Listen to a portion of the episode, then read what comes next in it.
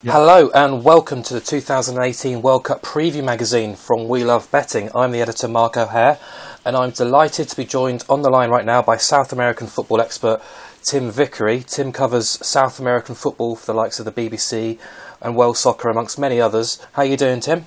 Yeah, very well, and um, looking forward to what is going to be an intriguing World Cup from a South American point of view. You look at some of the teams, and uh, it, it, could well be a little box of surprise, you know, because even going into the tournament, some of them you're scratching your heads thinking what's going to come out.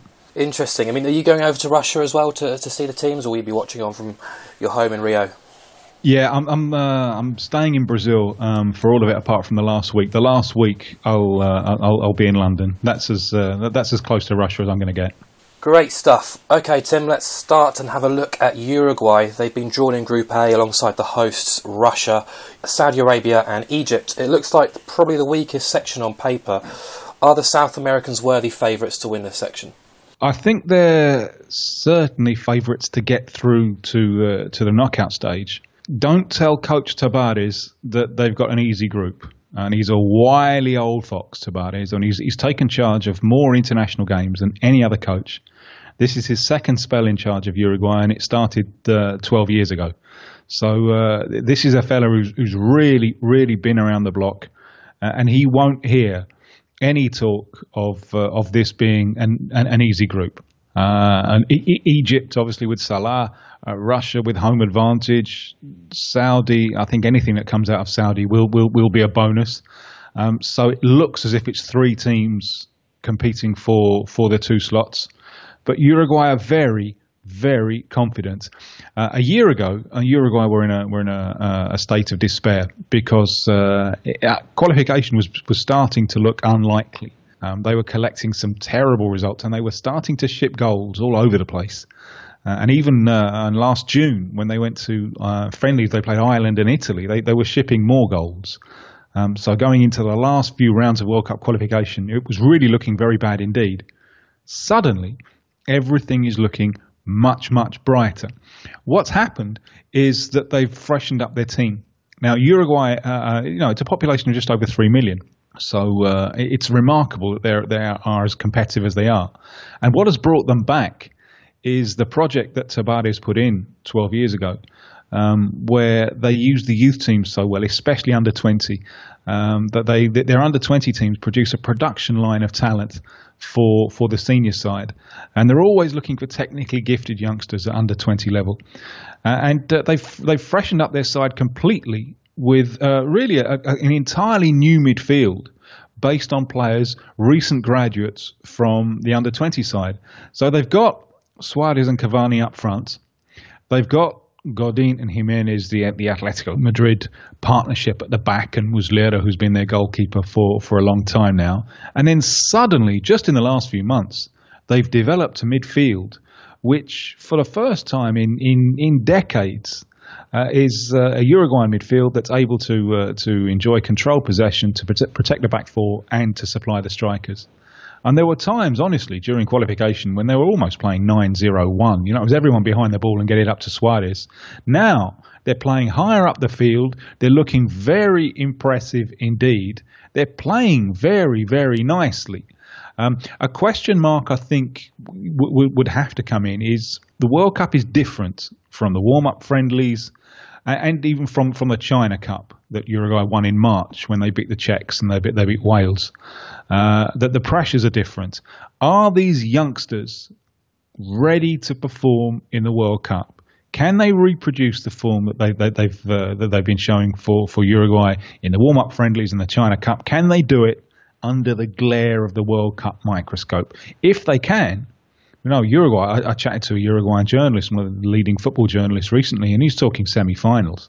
So uh, um, the thing with, with, with, with Uruguay to bet on them winning the group uh, that that may be a little bit rash because uh, so often Uruguay will do what is necessary, and what is necessary to get over the line might not necessarily be the same thing as what is necessary to, to win the group. So I think a very good bet to get out of the group.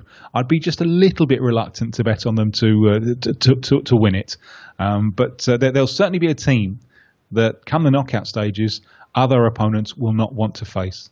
Yeah, I mean, you've, you've mentioned Oscar Tabarez there, and obviously his uh, fantastic process from the youth teams up, up into the senior teams as well. He's getting on a bit now, and am I right in saying he's he's uh, suffering from a, an illness as well? But can you just paint a, a, bit of a picture for us as to what he brings to Uruguayan football, why he's so important as the head, and, and yeah, just, just explain a little bit more about him and the process that's been put in place 12 years ago. Yeah, and Tabárez uh, is a El Maestro. He is a he's a qualified teacher. He was a he was a he was a defender in his playing days. He's also a, a qualified teacher, uh, and he's now getting to the end. And he, he's uh, he he won't say that he's he's he's definitely going to step down after the after the World Cup. I think because he's enjoying it so much at the moment. He's enjoying watching his uh, watching his team play. Um, he took Uruguay to the 1990 World Cup. I remember being in the stadium when they beat England at Wembley just, just before that tournament. And then he took over for this second spell in 2006. He, would had, a, he'd had a couple of years out of the game beforehand when he, he'd just been thinking. Uh, and he'd been thinking about the process of globalization because the, the, the global market in football, as it really opened up in, in the 90s you, you, began to see it at the end of the 80s with the, with the, um, a, a, move of talent from all over the world to, to Serie A in, in Italy. It was really only in the 90s that it, that it massively opened up. And that obviously had huge consequences for Uruguayan football. Uruguay, with such a small population, there's no way that uh, Uruguayan football in a, in a global um, atmosphere, environments, can hold on to its best players. So Tabárez thinking about this and thinking that it was inevitable that Uruguay were going to lose their best player. Uruguayan domestic football was going to lose its best players at, a, at an ever earlier age. What they had to do was use the youth sides to uh, to to do two things really. Firstly, to identify kids who could play globalized football. So not necessarily players for, for, for Uruguayan clubs, but players who could play, play globalized football um, youngsters who were, uh, uh, could move quickly or could think quickly or could uh, uh, were technically good enough to execute quickly. What they were looking for was, was, was speed, speed of movement, speed of thought, speed of execution. Um, so identifying these youngsters, grooming them through the youth ranks, and, and the second thing that they were doing is giving them a crash course in the the, the identity of, of that Uruguayan shirt and its importance and, and how it, it, important it is to, uh, to, to represent a country which isn't famous for, for, for many other things. And this process has been huge. Um, the under 20s, they every two years in the World Under 20 Cup, they do well. But the main result by which this process is judged is not on on uh, on how on the results of the under 20 side. It's how many players they produce for for senior ranks, and at the moment that's lots. Uh, and uh, this, this, this change in the midfield, and it started with uh, Valverde, Federico Valverde, who's uh, of Real Madrid on loan at La Coruña. Now he's an injury doubt. He's really suffered with injuries, so he might not even make the World Cup. But he was the first one to come in and and uh, and, and, be an all-round midfielder. Um, and then the second one to come in was uh, Rodrigo Bentancur of Juventus, who who looks almost a finished article already. Um, but if you look through the side, there are lots, lots and lots of these under 20 graduates. And, it, and, and with, with the side that he's got at the moment, that's the first thing that Tabárez did. He uh, he um, got in a midfield just in the last few months, just since since kind of September October. He began to put in a midfield that can really play. Now that meant that the, the, the team operating higher up the field which means that the space behind the fullbacks then becomes vulnerable, which it wasn't when Uruguay were defending very, very deeply. So the second thing that he did, and uh, this was very apparent in the, in the China Cup in, in March, was he changed the fullbacks. He, he got in younger, quicker fullbacks, enabling uh, the, side to play higher up the field with more defensive security. So th- this is this is very, very Tabárez, very, very methodical. For years, uh, has uh, has been happy as long as his team were competitive. He wasn't looking for any style, style things for him. And when he when he took over in 2006, he his line then was, "We're going to play at all levels. We're going to play 4-3-3. That that's going to be our base system." It lasted one competitive game uh, which was uh, uh, the opener against Peru in the Copa America of 2007 when Peru overran them. And Tabárez, just after one game, he, he had a rethink. He said, you know, this this 4-3-3 thing, we're not good enough to do that. So uh, after that, his Uruguay side played from a bunker. And when they, they reached the semi-finals of the, the World Cup in 2010, big moment for them. So at the moment when they really came back, it's the first time they they got that far in a World Cup since 1970. But I think in every game, I saw Tabárez give a lecture about this, and he said in every game the opposition had more possession, but we had more shots. Um, so it, it was a Uruguay that were that were fighting from a bunker. Uh, and uh, as time went by, uh, and and the team perhaps aged a little bit, it almost became a self parody. The, uh, the, the, the fighting from a bunker thing, you know. And sometimes, as I said, you know, it, it almost seemed like they were playing 9-0-1. Um, so uh, you know, and, and Tabárez will say, you know, quite often the opposition are better than us, so we have to find our own way of beating them. And I don't care about looking good. All I care about is that we're hard to play against. Um, but just in the last few months with this renewed midfield and this uh, this younger, quicker side surrounding the solid core of experience of Godin, Cavani, and Suarez, suddenly um, they're they're much much easier on the eye, and I think Tabárez is really really enjoying this. Hence the fact that uh, right, he has been suffering from a from a disease uh, from a um, um, disease. He, he, he, keeps precisely what it, what it is to to, to himself.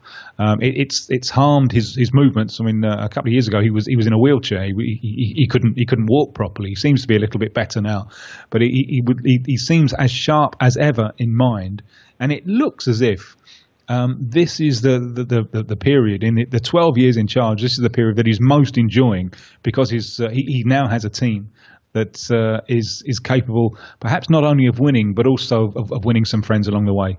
Superb. Um, I was going to ask you about Tabárez and the team itself. Uh, is there a clear ideology and, and how they're going to uh, set up this uh, for the World Cup in terms of formation wise and, and how they'll look to attack teams? And also, you've spoken glowingly about the, the, the team and, and, where they've come from to where they are now. Where are the weaknesses in this team? Where might, might they be lacking if they've got any sort of intentions of, you know, of going further than say the quarterfinals? Well, I think the, the, the main weakness is the responsibility which is being put on these young players. Um, Bentancur, uh, are they really ready? Arrascaeta, who will probably be the creative midfielder. Are they really, really ready to to uh, to step up? And the, the base formation uh, for a while uh, in, in, in 2010, for example, they used a lot of different formations. They would switch from uh, back three to back four and so on. Uh, the, the, the base formation for years now has been a a, a four four two, uh, made more solid by the capacity of, of, of Cavani to, to work so hard. And Cavani is almost like a box to box centre forward. Um, and so and Suarez is one of the great centre forwards on the shoulder of the last defender. He's brilliant at uh, at being on the shoulder of, of, of, the last defender. So you, you always want to use that. I suppose one one one possible weakness is uh, is uh, whether whether Suarez will last the entire competition. You know, he's, he's found he's found ways to, to rule himself out of vital stages of the last two. So that that that's. Uh, but in the likes of, of, of Suarez, Cavani, Godin, you would think that they what they are still peak so uh, Muslera, the goalkeeper, I think sometimes he can be a weak, uh, he can be a weakness. He's very lithe and athletic, but he, he can he can uh, crumble a little bit sometimes. He uh, he, he, can um, portray a certain nervousness. But I, I, so I think the the main thing that you you'd hold against them is is are the youngsters really, really ready? Uh, the base formation, as, as I said, is is is four four two with with Cavani quite happy to uh, to, to, work back um, in, into midfield. Uh, much much happier to to uh, to slot in than he than he has been at, at Paris Saint Germain. I think you know where uh, where there's been the, the, the, tensions between Cavani and Neymar. Um, with with Uruguay, uh, Tabárez describes Cavani as the perfect son-in-law. You know, you don't find many strikers of his quality who are just prepared to work as hard as as, as he does, and he, he, will he will slot back into midfield, uh, and, and uh, so he really helps balance the side out. Uh, so I, I, suppose one one question mark you, you might have is, is what happens if uh, if one of the one of the strikers or, or, you know strikers get injured or if they're burnt out by the European season. And Suarez has looked a little bit uh, weary in the legs recently. Um, there are high hopes of Maxi Gomez of Celta Vigo. He's he, he's he's very untried, but he's he's the new man coming through. The, the other reserve strikers, well, Stuani, ex of ex Middlesbrough, has had a terrific season for Girona in Spain, but you don't see him in, in the same quality. So, so perhaps that that that is uh, um, that is a weakness. And if if they have to go to the bench, then uh, maybe they don't have quite the strength in depth of, of other countries. But then I think you'd, you'd expect that's inevitable with a country with a population of just over 3 million. Absolutely. I mean, Uruguay have been labelled as uh, dark horses, uh, something I'd go along with for as well. They're around a sort of 33 to 1 mark to win the World Cup. Uh, in terms of Group A betting, they're 11 to 10 favourites and, and 4 to 1 on to qualify. Um, what's your assessment of Uruguay as a whole then? How far do you see this team going? Well, uh, a cup competition, um, you you get a little little bit of wind in your sails, uh, and uh, and Uruguay, no, no doubt about it. This team, if it fires, and if if this is the big if for me, if, Bentancur can really step up and produce, then and Uruguay are are are, um, are there. They are they are they're in, in the fight. I don't think the semi final, and I can't see them winning it. And Godin, you know, he's played three. This is his third World Cup, and he's saying that he's dreaming of of winning it. So, the expectations on Uruguay are sudden, suddenly very, very high. You know, a year ago they would would have been delighted just to qualify, but suddenly the expectations are, are, are very, very high, which, which could prove uh, a burden for certainly the younger members of the side. Um, but uh, yes, I've really, really enjoyed their, their, their transformation over over the last few months, uh, and uh, I, I, would like to see it work. I would like to see an attractive Uruguayan side make uh, make make make serious progress. Um, and I, they're capable of doing it. I certainly, I, I think uh, quarterfinals is a is, is a is a fair assessment of what they're capable of. Time to talk about Peru now. They've been drawn in Group C along with France, Australia, and Denmark. Quite an interesting group uh, on the surface. Mm. Um, what are you expecting Peru to try and achieve here? Have they set any targets, or are they happy just to just to be at the World Cup? No, they want to get out of the group, uh, and uh, they've they've become very very confident that they can get out get out of the uh, of the group. Um, Peru, uh, this is their first. this is huge for the country. Peru qualifying. It's their first World Cup since 1982. Um, they hadn't in the previous 20 years, and they missed out on 1998 on goal difference. And after that, that they, they hadn't come anywhere near qualifying for a World Cup. And it looked, for at least half of the qualification campaign, that they weren't going to come anywhere near this one. They got a stroke of fortune, huge stroke of fortune. They lost a qualifying game away to Bolivia. Um, but just for the last 10 minutes, Bolivia brought on a sub who was ruled to be ineligible. And, uh, and FIFA awarded the points instead of losing 3 0, Peru uh, losing 2 0, Peru won that one 3 0. That was actually their first away victory in World Cup qualification since 2004. So uh, it, it, came after after after more than 12 years, and it came at a stroke of a pen. So that was a huge stroke of luck. And without those points and goals, Peru wouldn't have qualified. But subsequently, they've proved themselves worthy of, of that good fortune. Um, they've put together a terrific little run. Um, and if they avoid defeat in their warm-up game against Scotland at the end of May at home. Um, they and they purposely purposely picked Scotland because uh, the the win over Scotland in the 1978 World Cup is one of the high points of the Peruvian national team. If they avoid defeating that game, they will create a new record for uh, longest unbeaten run by a Peruvian national team. So um, they, they've moved in the right direction. The the coach Ricardo Gareca, I think the the best thing that he's brought to them is is, is a sense of calm. Um, with the years of failure, the atmosphere in, in, in Peru became became very toxic, uh, and it was almost a kind of self hatred. Uh, and and what Gareca did is, is he identified a, a, promising group of young players, and he stuck with them while the bad results were still going in. He stuck with them and he showed faith in them, and uh, he, he did it for long enough that uh, he's now reaping the reward of the choices that he made two and three years ago. Um, so he, he's brought admirable calm to the uh, to, to, proceedings, and confidence is is, is really flying now, um, especially since uh, those friendlies in March. Uh, it, it, it's some time um, uh, that Peru hadn't faced European opposition, and then in, in March in the United States they played Croatia and Iceland, and they beat them both.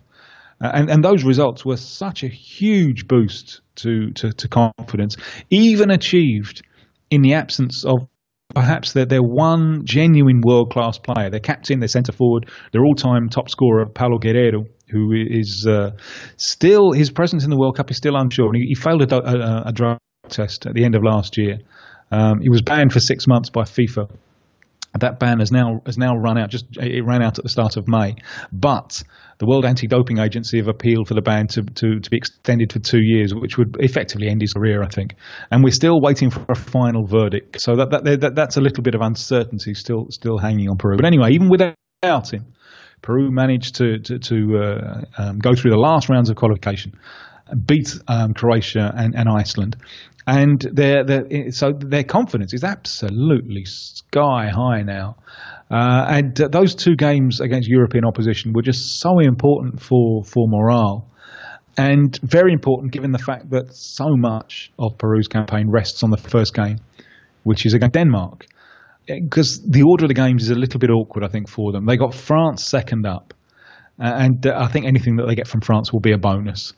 So uh, if they lose to Denmark in the first game, they are really, really up against it. With Australia, in theory, the, the, the most accessible game coming up third.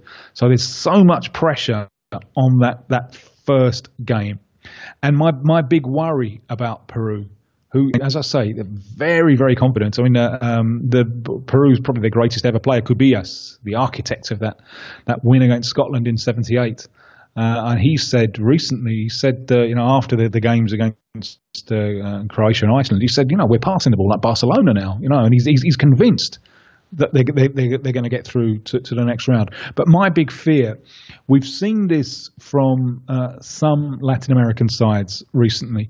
Latin American sides going to either their first World Cup or the first World Cup in, in, in, in generations, such as uh, Ecuador in 2002 and Honduras in 2010 um, that the the competition has almost passed them by. You know, the pressure, the pressures of playing in the World Cup, and the pressures are huge. And this is it's massive for Peru. And Peru actually ran out of panini stickers. It, the, the fever that there was, you know, just to be part of the event. Um, so Peru have gone mad for this. So the, the psychological pressure on the players is absolutely massive. Uh, with Ecuador in 2002 or Honduras in 2010. And what you saw is um, it all seemed to happen too quickly. And those teams that only produced their best football in the third game, by which time it was too late. So that would be my fear about Peru. My fear that psychologically um, they, they, they might not be strong enough to deal with the pressure.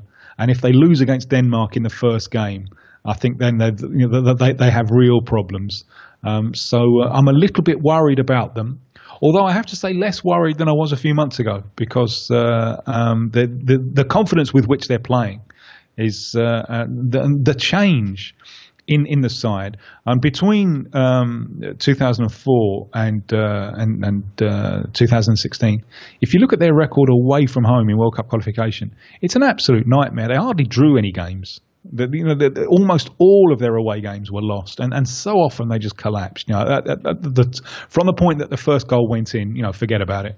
Uh, and uh, I think a lot of that was, was, was mental. And with the confidence that they have now, they're so much, they're so mentally stronger. But will they be able, uh, be able to produce that under the pressures of uh, of the World Cup, especially the first match against Denmark? Will it all prove too much for them? That that that's my fear for them. Well, fantastic. I mean, you've pretty much answered two of my questions there. One about the, the coach, Gareca, and what he's done to transform things, and secondly, the weaknesses uh, in the team. But if we look at sort of Peru from a tactical perspective, uh, where can we expect them to hurt teams? Where are they most likely to, to put fear into the opposition? So, if Denmark are looking at that first game, where are they going to be looking and going, right, that's where Peru are very strong? Obviously, Guerrero's availability is, is key here, but who else should we look, at, look out for, and, and where are their strengths? Well, uh, Farfan, Jefferson Farfan, who's an old schoolmate of, of Guerrero's, has made a triumphant return to uh, to, the, to the national team. Uh, and and he's a very versatile um, player, and he can play anywhere. He can play up front, or he can play anywhere uh, across the line. And the, the base formation for, for Peru is is four two three one. That's that that's Gareca's base formation, and he he could, and uh, uh, I think this is certainly something that he'll he'll be looking at in the game against France. He could reinforce midfield with an extra with an extra man. Uh, so something like a four-three-two-one. It's something that they did away to Argentina and away to Messi, and and uh, they, they, did that one very well. Um, so that that's a possibility that, that they'll be looking at. Um, but the base formation is is four two three one. Guerrero, if he plays and if he's hundred percent fit, uh, is a centre forward who is magnificent with the ball uh, back to goal. So you can play up to him. He's he is quick, despite his age. He's 34 now. He's quick enough to be played behind the line. Um, but you can play up, up, to him back to goal in front of the defensive line. He's brilliant at holding the ball back to goal and, and, laying off passes and bringing others into the game. So if, if they lose him or if he's not 100%, then they lose some of that capacity and they, they become more of a front to goal team. Um, but Farfan is is, uh, explosive. Uh, probably the, the, the, breakout hero um, of the uh, of the qualification campaign, a little left-footed midfielder who plays in Denmark, Edison Flores, who's very versatile and and uh, he can play in either of the midfield lines, uh, and, and and can really give it a crack with, with that left foot, which you wouldn't you wouldn't you'd be very surprised for for a man of his of, of his frame, and uh, so he he's a busy little player uh, and one who can pop up as a, as an element of surprise in the in the penalty area. But for me, the most important player in the side is uh, the holding midfielder, uh, and I think he will be absolutely vital for Peru. Uh, Tapia, Renato Tapia, uh, he made his first game, his debut was in Gareca's first game in charge. So that's a player who Gareca clearly identified. Uh, and, and, Tapia is uh, a, a, big barrier in the middle of the uh, midfield, but he's, he's also uh, very, uh, very well balanced, very neat on his feet. So he, I think, will be an absolute key man in balancing out the side. Um, and a worry that I have for them is defending in the air. They, they came through the playoff against New Zealand uh, and uh, the New Zealand centre forward, the Premier League player Chris Wood, was not fully fit. He could only come off the bench in both of those two games. At the point when he came on, it changed the game. Peru were having real problems in coping with him, uh, and, and, so uh, um, I'm, I'm sure that opposing coaches have had a look at that and thinking that they can have they can have some joy against Peru uh, if if you can pin Peru back in your in, in their own penalty area, uh, and you you can have some joy against them. Now this is something that uh, Peru have been working on, and this for me I think was the most impressive thing of, of their displays against, especially against Croatia, and also against Iceland. Um, Gareca, the coach, saying, "Look, against these European sides, we we, we don't want to defend too deep, because if if you do that." They will bring their centre backs right up into your half of the field and you can't get out. You are trapped in your own half. And that, that's clearly a problem for Peru, given their, their lack of aptitude for defending in the air. So that this for me is the key thing to look at in the first game against Denmark, uh, because Gareca will be trying to get them up out of their own penalty area. Uh, under pressure, sometimes players have a, have a have a tendency just to drop deep and they, you know, think that, that that's the secure zone. Um, so th- this for me is the, is the big test. That, that for me is what I'm going to be looking at in the game against Denmark. Are Peru confident enough to come up a little bit and uh, avoid being trapped in, inside their own penalty area? Okay, so that opening game is, is obviously huge for Peru, very key to how they progress in this tournament. Um, if we're looking at the betting, understandably, France are three to one favourites or three to one on favourites to, to win the group. Denmark six to one, Peru twenty three to two, and Australia thirty three to one. All best prices there to qualify. Peru are nine to four. Uh, the bookies suggest they're, they're going to just miss out in third place here. Um, Tim, uh, what's your assessment of, of Peru's chances? I would probably agree with the bookies on that one. Uh, I'm, I'm, hoping that I'm wrong, uh, but that game against Denmark, Denmark worries me a little bit. Uh, if if the order of the games were, were, were different, and even if, if, if they had if they had France first, you can have a bad first night. It's not a problem. They're not expecting, you know, anything they pick up against France will be, be a bonus. If they had Australia first, then maybe they could be under par and still get away with the three points. But the Denmark first and the order of the games is a, is a little bit unkind. So uh, I'm a little bit worried for them. Let's talk about Argentina. They're in Group D with Nigeria, Iceland, and Croatia. A very interesting group this, with all four sides probably having designs on progression. Uh, so I guess my first question to you, Tim, is. Um, are Messi and co vulnerable favourites here in Group D? Yes, aren't they just? Uh, and uh, we are we are talking here in, in the middle of May, um, before Argentina have announced uh, their, their 35. And at this point, we still don't know what Argentina are, uh, which which uh, makes them absolutely fascinating. And this is this is Thunderbird. Anything could happen in the next hour. Uh, there is, you know, that they, they can count on the best player in the world, and uh, we, with a with an interesting uh, supporting cast up front and and for the likes of Messi, Aguero, Di Maria, this is this is last chance saloon at their peak years if they want to win the World Cup. So you know you you, you, you cling on to the hope that if uh, if they fire together, then perhaps Argentina could do something. But then you look at the problems, you look at the, the lack of defensive resources, you look at the, the confusion of ideas at the moment, uh, and you look at the, the, the, group opponents and you think, well, it, this could end early for, for Argentina.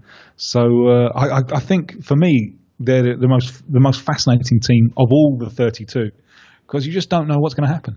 Yeah, I mean, international football is obviously completely different to, to club sides, and uh, you look at the coaches in the World Cup, and I'd say Jorge Sampaoli is, is arguably the best coach in the competition, but his system also doesn't appear to suit the players at his disposal. So, where are we looking at them tactically? How are they going to approach this? Is Sampaoli literally going to just continue with his own ideas? And do you think the the couple of weeks beforehand with the group will, will get the best out of them, in particular Messi as well? Because I mean that's always been the, the issue, and over reliance on Messi at international level.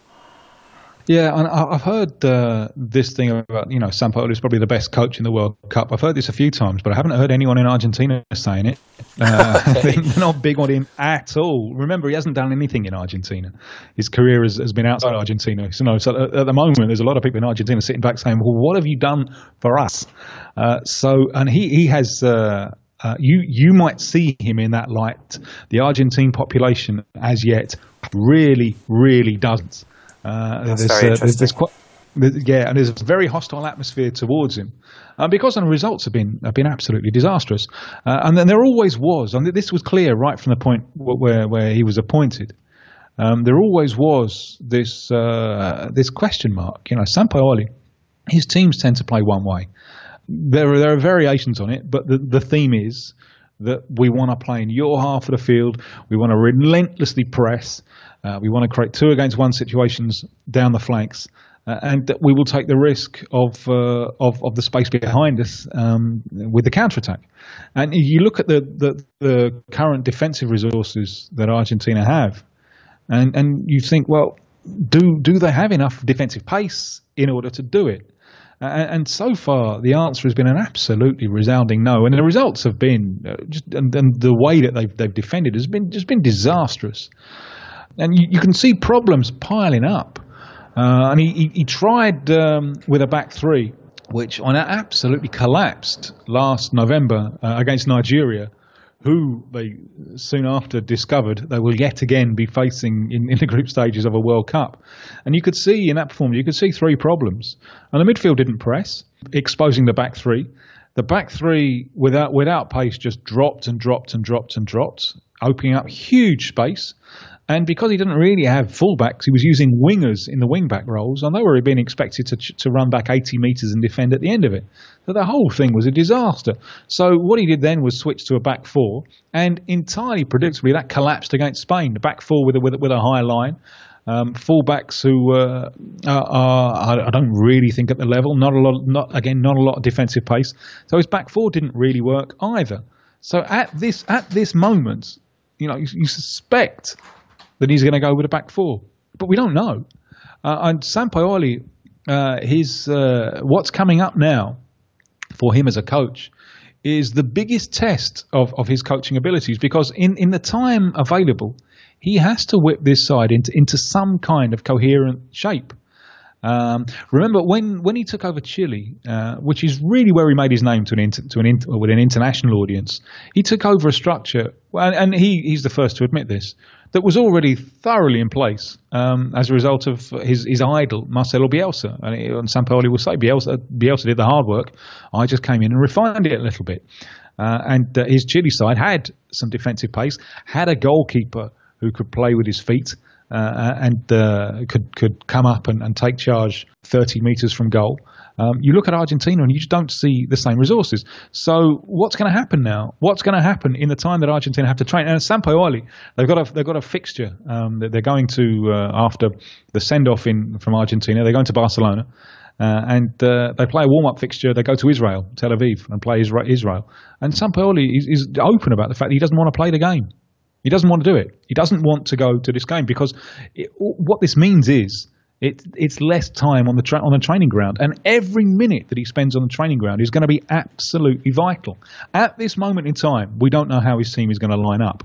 I suspect that uh, Messi and and Sampaoli is saying that uh, this team is more Messi's team than it is mine. Now that that that's uh, a simple admission of fact. Um, really, I think what has happened with Argentina in in, in recent times uh, is exposing the, the, the, lie, if you like, that Messi doesn't perform for Argentina. He he's performing heroics for Argentina. Uh, you, some of the football that they've played has been very, very poor. They wouldn't have gone anywhere near the World Cup without him. Uh, I've seldom seen a team as dependent on one player as Argentina have become on Lionel Messi. Now, that I think means that Messi has become probably a selector as well. Um, Sampaoli, uh, he, he, made a recent trip to Europe to sit down and meet with his players, and the first one I think was was Messi, uh, and uh, obviously team selection comes into it. You know, be asking Messi what kind of of, of, of lineup uh, will get the best out of you. Now, we don't know the answers to, the, to, to those questions yet. Uh, and that, that makes Argentina so fascinating. You know, what's the team going to be? How good can Sampaoli be at setting up a team that may have to be different from the kind of team that he would ideally like to like like, like to send out? And all of these are, as it stands, unknown. So uh, that, that, that you know Argentina it, it, it, could surprise us all and go wonderfully right. It could be a disaster, and that means you're not going to be able to take your eye off Argentina in this World Cup. Yeah, I mean you've, you've pretty much answered two of my questions in one there, but I'm just going to cover a, a couple of the sort of parts to them because uh, I've been hearing you sort of bemoan Argentina's lack of defensive pace for years, and mm. um, so it'll be interesting to see how they line up defensively. But in midfield, to me, it doesn't particularly excite. And um, I'm just wondering, from a sort of, if you're trying to find positives in this Argentina team, obviously Messi is. He pretty much carried them to the World Cup final four years ago. As you say, mm. they wouldn't have qualified without him. But where are the other strengths? Where are the other positives to take from this team? Well, the the biggest strength, I would hope, is that uh, Messi may well be much much fresher than he's been for recent tournaments you know, with the Spanish league in the bag uh, in advance, and with for the third year in a row, Barcelona not not making it to the to the, the semi-finals of the Champions League, uh, we could see a much fresher Messi than we saw certainly in the last World Cup when uh, he was he was really running on empty. Uh, the, the, Aguero situation is interesting. I, I, think if if Messi is allowed to choose his centre forward, he will go with Aguero. The, the, the two of them work well together, but we haven't seen it in tournaments. And Aguero is another one. Only two two players have scored more goals for Argentina than Aguero, um, but he hasn't done it in tournaments, and he usually really looks very very weary in tournaments. He, look, he looks like he's running on empty. So this, this little uh, this, layoff he's he's had with uh, this little knee surgery, it may sink him again. Uh, although the word at the moment coming out of the camp is that uh, he's looking very he's, he's, he's looking good. Uh, so if if we get Messi and Aguero firing together with Di Maria to open up the pitch, there is there is a possibility. Um, a lot I think rests on on Banega. Banega will be the link man, and Banega can can blow very hot and cold. Uh, they, Argentina need him to, to, blow hot for the entire tournament because he, he's the man who's going to be giving the ball to Messi in uh, in, in, in, forward positions. Um, but apart from that, you, know, you, you can't really see a breakout star from, from Argentina. And Argentina is the reverse of what we've been talking about with, with Uruguay in terms of the under 20 teams. Between 1995 and 2007, Argentina were the undisputed world masters at, at under 20 level. Uh, and, and since then, their under 20 teams have been awful. Uh, and uh, that's filtered through to, to, to the, the, senior side now. Um, it, has been filtering through for a while, I think. Uh, I, don't, I don't really think Argentina have, have been a have been a, a, a really solid, coherent team for a decade. I think that they've been relying on, on the individual flashes of, of brilliance from from from the stars, and this looks like a look, looks like a low point. So can Messi pull them higher from from this low point in his really, I think, realistically, his last chance to win the World Cup? What what what a theme there we have. What what what a great World Cup story. What a reason to to follow the action from Russia. Absolutely, it's going to be fascinating to see how this team fare. They are fifth favourites to win the competition outright. Blimey! Yeah, I know it's it's surprising. you're, not, you're not, get, you're not getting any of my money. I'm not taking that bet. No, and it were, if if the odds were if the odds were really good, mm. it would be worth taking, just in case. Well, they're nine to one. fifth favourites, I think, overvalues them. Best price eleven to one, uh, mainly nine to one across the board, really. But if we're looking to not having it, not what about? Can I tempt you my into money any... in my pocket? You can't have it. Moving into, into Group D, then, is there anything here that appeals to you? I mean, they're eleven to eight on to win the group, which again seems quite short. Croatia fourteen to five, Nigeria eleven to one, Iceland sixteen to one.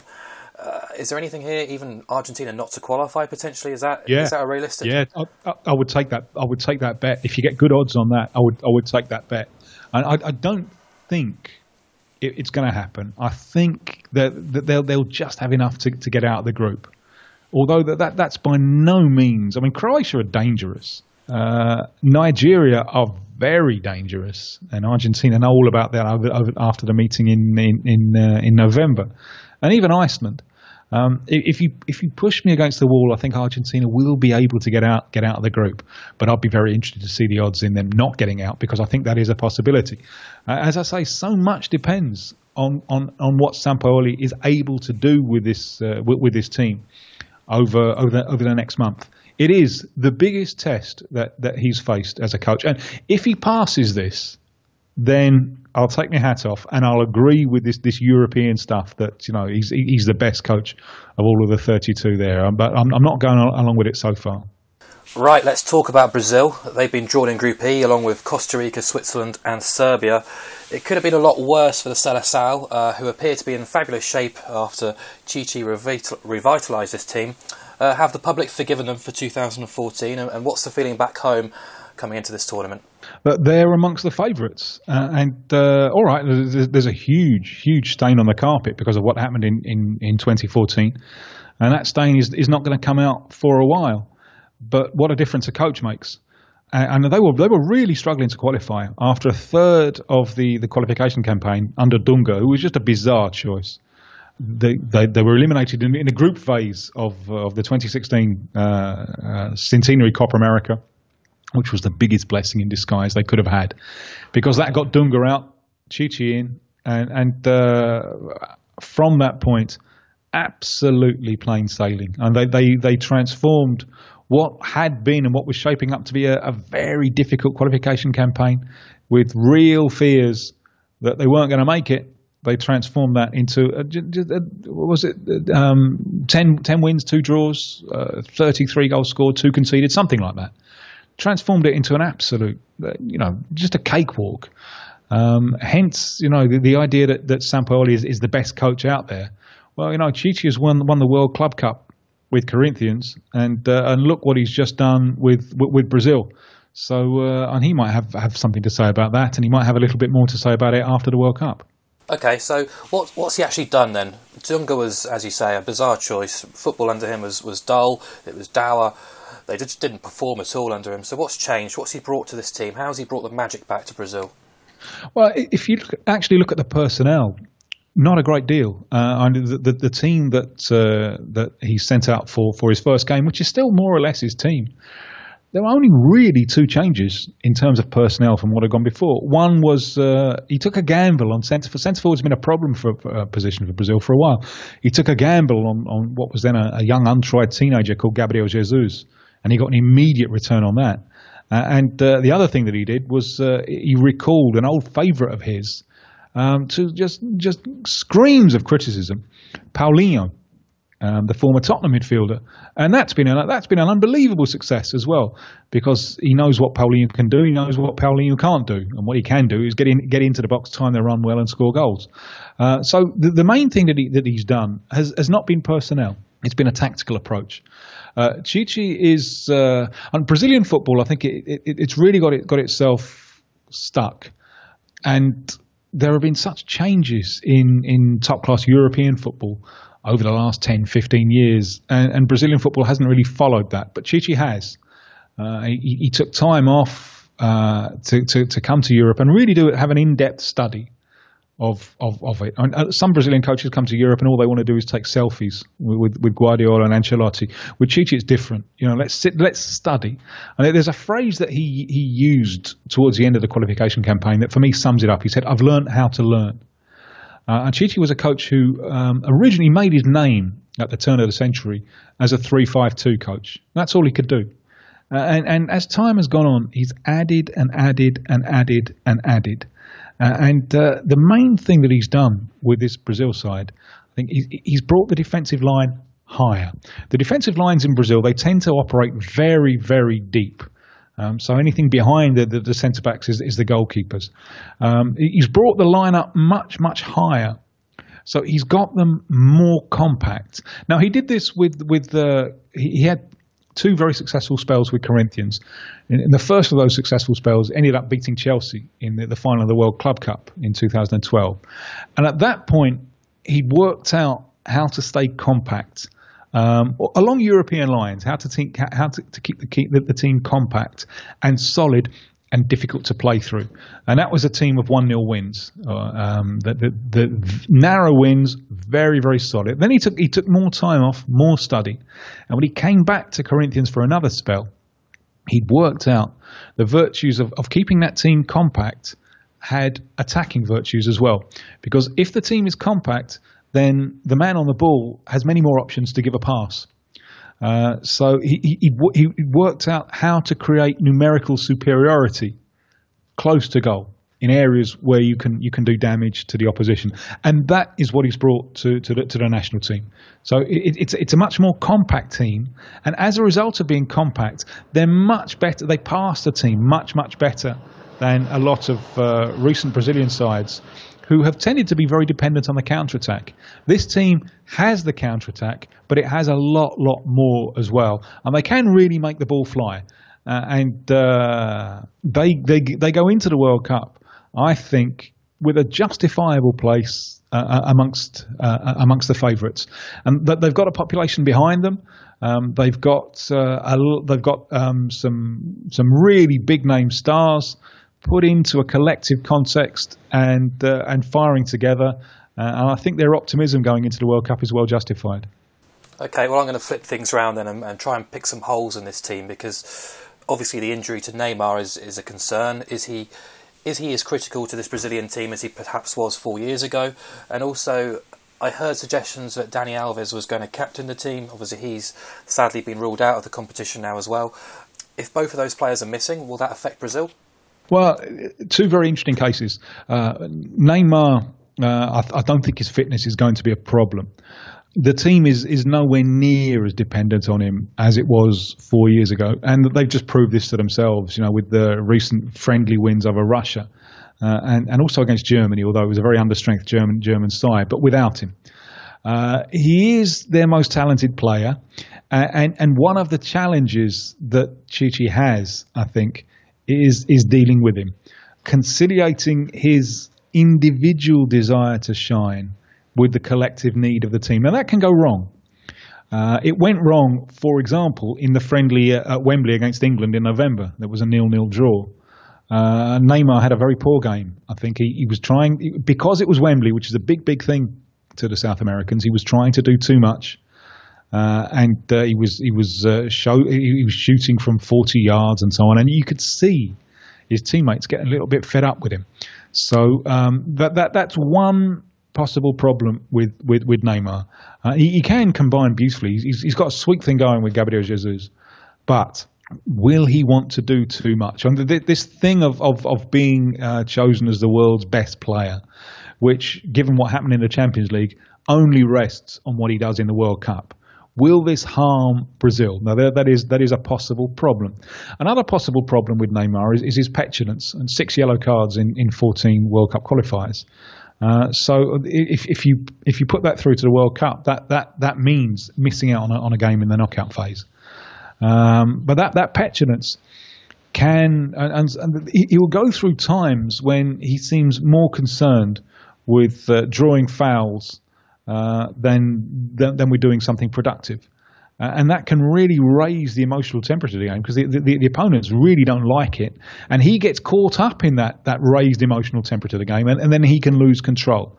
So, can he be kept under control? Now, this links into your second point. Uh, Brazil don't have a captain. The captain in the last World Cup was Thiago Silva, who uh, uh, obviously wasn't captaincy material. After it was Neymar, Dunga made Neymar the captain um, who, who, really didn't want it. He said, Look, I don't want to do this anymore. If you look at the team, there's not an obvious captain. So what Tite has been doing has been revolving the captaincy. It's been a different captain for every game. Now, the, the, the plan has always been to do that in the World Cup to keep a revolving captain in the World Cup. Now, the virtue of this has been that it's it's been a way of uh, of uh, sharing responsibility around the team. It's also been a way of making players feel important. The downside is that you don't have a set leadership structure on the field. Uh, and and sometimes Neymar needs this. You know, if if uh, if he's going through one of those petulant uh, uh phases in a game, you need. And as Carlos Alberto in, in 1970, I mean, he was ferocious. You know, you're scared of him. You know, uh, and he, he, Pele was his great mate, but Carlos Alberto wasn't afraid to go up to Pele and say, you know, pull your finger out. You know, you, you, you, you're not contributing. Do something. Uh, and and perhaps Brazil lack that leadership structure. That's the downside of not having a fixed captain in in the team. Daniel Alves has been one of the play. I think the player who's most been captain under under this revolving captaincy thing of of, of Tite, uh, and uh, is is an important leader in the group, and will very very definitely be missed for that reason. Whether he'll be missed on the on the on the pitch I think is is open to two interpretations. He's a magnificent attacking right back, um, a, a wonderful, wonderful player. However, if you look at Brazil, if you want to pick holes in Brazil, um, which seems to be your intention, um, they've got the, the, the, the, two attacking fullbacks, Daniel Alves and Marcelo, both of whom are vulnerable defensively and not only because they leave space behind them when they go forward. And that that's uh, if you're going to have attacking fullbacks, they can't be in two places at once. You know, you want them to leave spaces behind. You know, so you want them to bomb, bomb forward, and then it, then it's up to the team to uh, to organise itself so that there's a holding midfielder to plug the gap or whatever. But also, and they're, they're not great natural defenders. You can get at them. And Daniel Alves is a bit of a gambler. He'll, he'll, he'll hurl himself in on the wrong side. You can get behind him. Marcelo defensively is very loose. So you, you, you're thinking of, of, you know, say knockout stages, Brazil playing a Spain or a Germany, you know, a team, um, the European teams at the moment, the best European teams, hold possession much, much better than the uh, the best South American teams. So one of those teams that's very good at holding control possession and can strike in that space behind the fullbacks. Now I wonder with the loss of Daniel Alves, which is a bad loss, and Brazil don't have a don't have a recognised substitute. It was always, you know, in the build up, it's always, you know, who on earth is going to be the reserve right back? Um, not that they're going to play now; they're going to play. They're going to be in the first team. Who is it going to be? Uh, but the, the, little thing going around in my head is maybe Tite can do something here where he can help balance out his team a little bit more. Um, because if he puts in a right back there and gives him a much more defensive brief, now I don't want you to bomb forward all the time. You can, you can do it three or four times a game, but that's it. Now that helps free Marcelo on the other flank because uh, that means that your, your holding midfielder has only one side to think about and not two sides. It might balance balance Brazil out just a little bit even though it, it, it, he's, a, he's a massive loss, Daniel Alves, and a huge loss to the way that Brazil play. In, in, in the big decisive knockout games, it maybe just might balance them out a little bit. I mean, the precedent here is 1970, when uh, they had a very talented uh, left back, Marco Antonio, young, uh, and they, they didn't think psychologically he was ready. So just in the last few days before before the tournament, he lost his place, and in came Everaldo, who uh, no one remembers because he was just a steady Eddie. So they had steady Eddie at left back, and that that that freed Carlos Alberto at right back to bomb forward. So that just balanced out the side a little a little bit. So maybe trying to look on the bright side of, of this very sad injury to Daniel Alves because he won't have another chance. Maybe just might help Brazil uh, clamp down on what potentially was a weak point. Okay, good stuff. I mean, uh, just to clarify, I was just trying to find any kind of weakness possible because I do like this Brazil team, and it's interesting to see that they've had a lot of financial support too in the markets in the past 12 months. I've actually looked this morning; they've sneaked into favouritism in many places to win the World Cup mm. now, as short as four to one. Um, so, what's your assessment of their chances? Do you think they will go the whole way? And if it's not Brazil, who's going to stop them?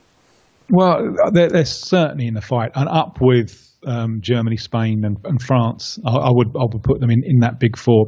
The Switzerland game intrigues me a little bit. Brazil's first up. It, there, is the potential for disappointment there. You know, the Swiss defend very well, uh, and uh, Brazil. In the friendly against Russia that they played, they, they tested out their, their more attacking formation, uh, which is, is with Felipe Coutinho as a midfielder, not as a, as a, as a kind of uh, as a, as a wide support striker. And uh, in the first half, they were looking very vulnerable to the to, to the counter attack. So uh, that that formation, there's just a little question mark there. I think against that that, that formation, it could have gone wrong uh, uh against Russia. Uh, one of my fears is uh, Casemiro being exposed a little bit. Good player, not necessarily the quickest. Uh, and one of the changes I think we're clearly seeing between the Brazil that qualified and the Brazil that will play the World Cup is um, is Fernandinho going from the bench to the first team just to balance them up a little bit more in, in, in central midfield. So the, the, the Switzerland game is is an intriguing start, and uh, they may not have it all their own way in that game. They're going to have to they're going to have to show patience. And after that, I can see them getting through Costa Rica with, with no problems and, and, and Serbia. Um, so, but let's imagine that things go wrong against Switzerland. They could end, even end up coming up against Germany early. So that would really put the put put the cat amongst the pigeons. So that, that that's just a little worry that I have uh, against the sides where they have to break down. Um, can can they be exposed on the counter, which they certainly were uh, against the Russians? They got away with it, um, but Russia had some chances there, especially toward, towards the end of the first half. So it may even be worth just if if, if the money's good, just a little sneaky bet on, on the Swiss to do something in that first game. Um, however, I can't see Brazil not qualifying, and uh, you can certainly see them going going all the way. There, there's, there, there's no doubt about it. They are amongst the big favourites. Uh, the, the, the thing that you, you if you're going to argue against, you would say the following: If you look at the, the recent World Cups, I'm going to say the last three World Cups, five of the six finalists have been from Western Europe. Um, the only one was that, that gets away with that with, with Argentina on on South American soil last time around. Um, so Western Europe is clearly where the contemporary strength is, uh, and uh, Brazil really shone under Tite in World Cup qualification, but against in qualification the the most disappointing crop of South American sides for some time. So uh, you know we we want to see Brazil under competitive conditions against the likes of your France and your Spain and, and, and your Germany. Um, so I, I, wouldn't necessarily make them right on favourites, but I certainly think that uh, favourites to reach the semi-finals, unless it all goes wrong against Switzerland and they have an early meeting with the Germans, in which case anything could happen. Let's talk about Colombia. They've been drawn into Group H along with Poland, Senegal, and Japan. This is the most wide open and interesting group from my point of view, anyway. There's no clear favourite, there's no clear minnow either. So, Colombia are favourites to take top honours. Uh, they excited us all four years ago, too, but the qualification period and probably the four years since that World Cup has been a little muddled and quite uninspiring. Mm. Is that fair to say? Absolutely, yes. They, have been consistently disappointing over the last four years. Um, same coach, when they went uh, going into Brazil 2014, the coach there, the Argentine Pekerman, he was saying, "This is the moment when Colombia take a place at football's top table." Well, step one was concluded. They reached the quarterfinals for the first time, but everything that's happened afterwards has has been very disappointing. On the, the, the qualification campaign, it's really hard to see any highlights from it. Uh, and, and Pekerman, he used so many players. He used well over 40 players, which for one coach in 18 games is a lot of players. And you ended up thinking, well, does he really know know his side? Um, the the necessity to narrow it down to 23, I think, for a World Cup squad, does them the power of good. And the potential is there, although I don't think the potential is there to, to do any better than they did four years ago. I think quarterfinals is is certainly the uh, the ceiling. The the potential is is, is there, um, and I think that the, the what happened against against France in March, they played a, a high risk, really high risk friendly against France, and were very quickly two 0 down. Uh, and you're thinking then that this is an absolute disaster. But they came back to win 3 2, and that, that, that's given them a huge, huge morale boost. Uh, and uh, as as uh, as perhaps reaffirmed to the coach that they are on they, they are on, on the right lines. So dangerous opponents, but still still muddled in terms of what the team's going to be, and you can see one or two problems there, I think, as well. Yeah, I'm glad you mentioned the, the usage of players because Pekerman's quite a well thought of head coach. His teams often play attractive football too. So, what was the? why was he using so many players? Why there was clearly no kind of ideology or idea about how he t- how he wanted his team to perform. How do you see him raising the team from this kind of malaise? Yeah, I'd agree with that. I mean, his teams usually are, are characterised um, by excellent midfield play. And he was the main figure who launched the career of, of, of Riquelme with, the, with with Argentina, both at youth level and and, uh, and in a 2006 World Cup. So usually his sides play very very well through the midfield, and, and Colombia in qualification often didn't do that. Uh, sometimes they were they were very very direct. Now the thing that intrigues me here about Colombia is is uh, the centre forward uh, Radamel Falcao Garcia who missed the last World Cup through injury and, and I think probably jeopardised his career trying to come back in time. Wasn't able to do that. Will be there this time, and this will be his, his, his only World Cup. So it, it's hugely important to, to him. But playing him comes with, with certain problems because Pekerman has, has seen that he can't really play him up front on his own. Uh, and Falcao Garcia is a is a front to goal striker. His, his build up play isn't very good. So he, he, he doesn't really trust or hasn't trusted Falcao Garcia to play up front on his on, on his own. So there'll be some, someone else in there with him. Now this this stretches out the team a little bit, you know, because uh, you can only pick eleven. I don't think he's going to tr- try and smuggle twelve on the field. Um, so I, I, actually came to the conclusion that last time around, the absence of, of, of Falcao in, in, Brazil 2014, it didn't do them any harm. It, it, it provided more of a, flat, a platform for, for James Rodriguez to really become the star, and he was the breakout star of, of that World Cup, and he will enjoy massively. I think going uh, going back to his national team, where he is undoubtedly important. He, he is the main man, but is his style cramped a little bit with Falcao Garcia plus another striker? Uh, it means that James has to offer, uh, operate a little bit deeper with a with a perhaps a more of a, a restricted role that he that he would ha- than, than he have if Colombia played a single striker. So that, that's something which intrigues me. Um, it, it's a problem that they didn't have in the last World Cup because Fal- Falcao was absent through injury. Now, um, can can they fire? Can they get James firing on all, on all cylinders with Falcao in the team? Yeah, that's very interesting. It's not an angle of or school of thought I've I've really sort of encountered just yet because I was going to say a fit Falcao and obviously a James that's now starting to play fairly regularly for Bayern Munich too has to probably please Colombian supporters, and I think there's plenty of options at centre half uh, as well. So, how are we expecting yeah. Colombia to set up tactically? Do you expect them to start with the two strikers and, and James just behind, or, or and also is there any sort of up and coming stars? Obviously, James was unbelievable in Brazil. Is there anyone else sort of waiting in the wings to try and take a, take a bit of the limelight? Well, uh, perhaps not an up and coming star because he's, he's, he's already 25 and he went to the last World Cup and he scored a goal. But one of the most intriguing players for world, in world football for me is is uh, Juan Fernando Quintero, uh, who little left-footed attacking midfielder, who's just a wonderful finder of, of a pass. He's he's he's, he's fantastic at, at, at finding his passes after the last World Cup, he, he's, he's James his backup, really. And after the last World Cup, he kind of lost interest, put on a lot of weight, and there was all this talk he was going to give up football for music. Um, the prospect of playing in another World Cup seems to have got the best out of him. He's on loan at River Plate in Argentina, which is the ideal club for a player of his characteristics, and he's suddenly firing again. And uh, it was he, he came off the bench. It was his first first international for, for nearly three years. He came off the bench in that game against France only for the last 10 minutes, but he, he sure made his mark. And he initiated the move that ended up with the, with the penalty that won the game. And then he took the penalty, you know, just to say, I'm here.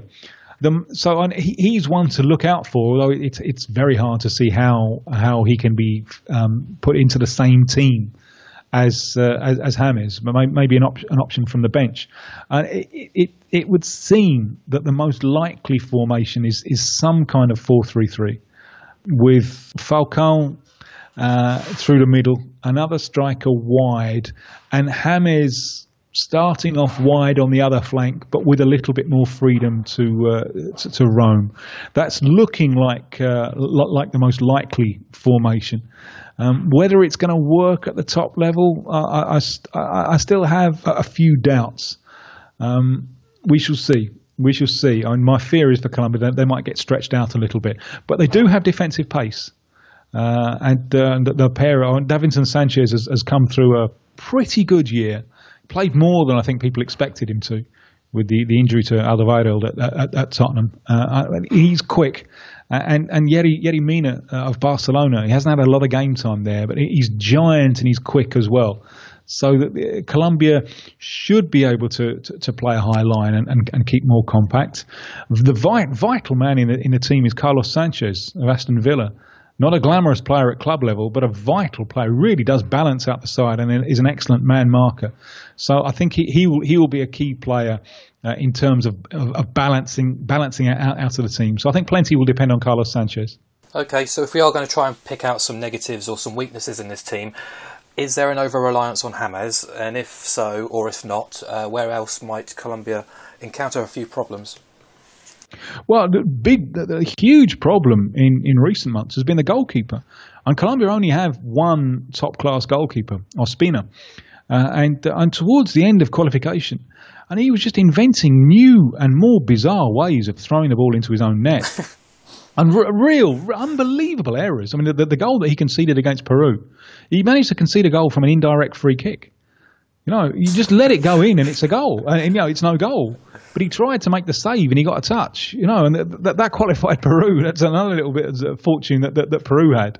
That, that, that got Peru through to the playoff. That uh, that that goal, um, and, and he, he dropped another brick in a recent game against France, but they haven't got anyone else.